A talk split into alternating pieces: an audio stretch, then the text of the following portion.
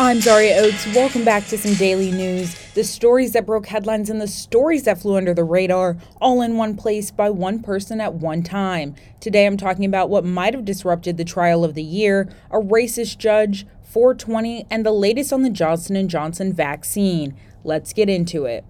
Judge Peter Cahill, the judge presiding over Derek Chauvin's trial, told the defense that U.S. Representative Maxine Waters' comments from the weekend may be basis for appeal that could overturn the entire trial.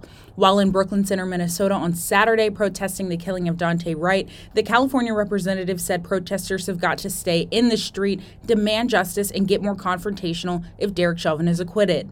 Waters followed her remarks from the weekend with an emphasis on nonviolent confrontation. She said she means speaking up. But the representative's comments elicited responses from Republican lawmakers quickly. Senate Minority Leader Mitch McConnell and Representative Marjorie Taylor Greene both spoke out extremely quickly, recalling the incident as inappropriate and as violent threats. The trial is currently in the jury's hands as they went back into deliberation at 9 a.m. this morning. Colorado District Judge Natalie Chase has resigned after two court employees said she used the N word numerous times in 2020. Alongside the racial slur, Chase told two black employees she was boycotting the Super Bowl because she disagreed with the NFL players' kneeling protest. After acknowledging she altered the public's confidence in an impartial judiciary by disclosing her views on race and police brutality while in her robe, and from the bench, she agreed to resignation.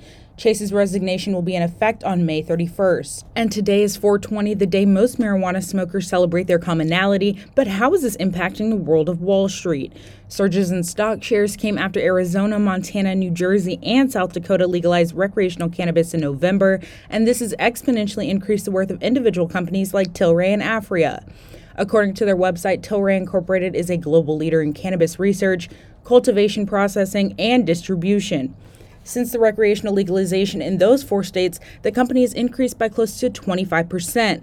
Aphria Incorporated, another cannabis company, will combine with Tilray to become the world's largest cannabis company, creating a deal of almost $4 billion.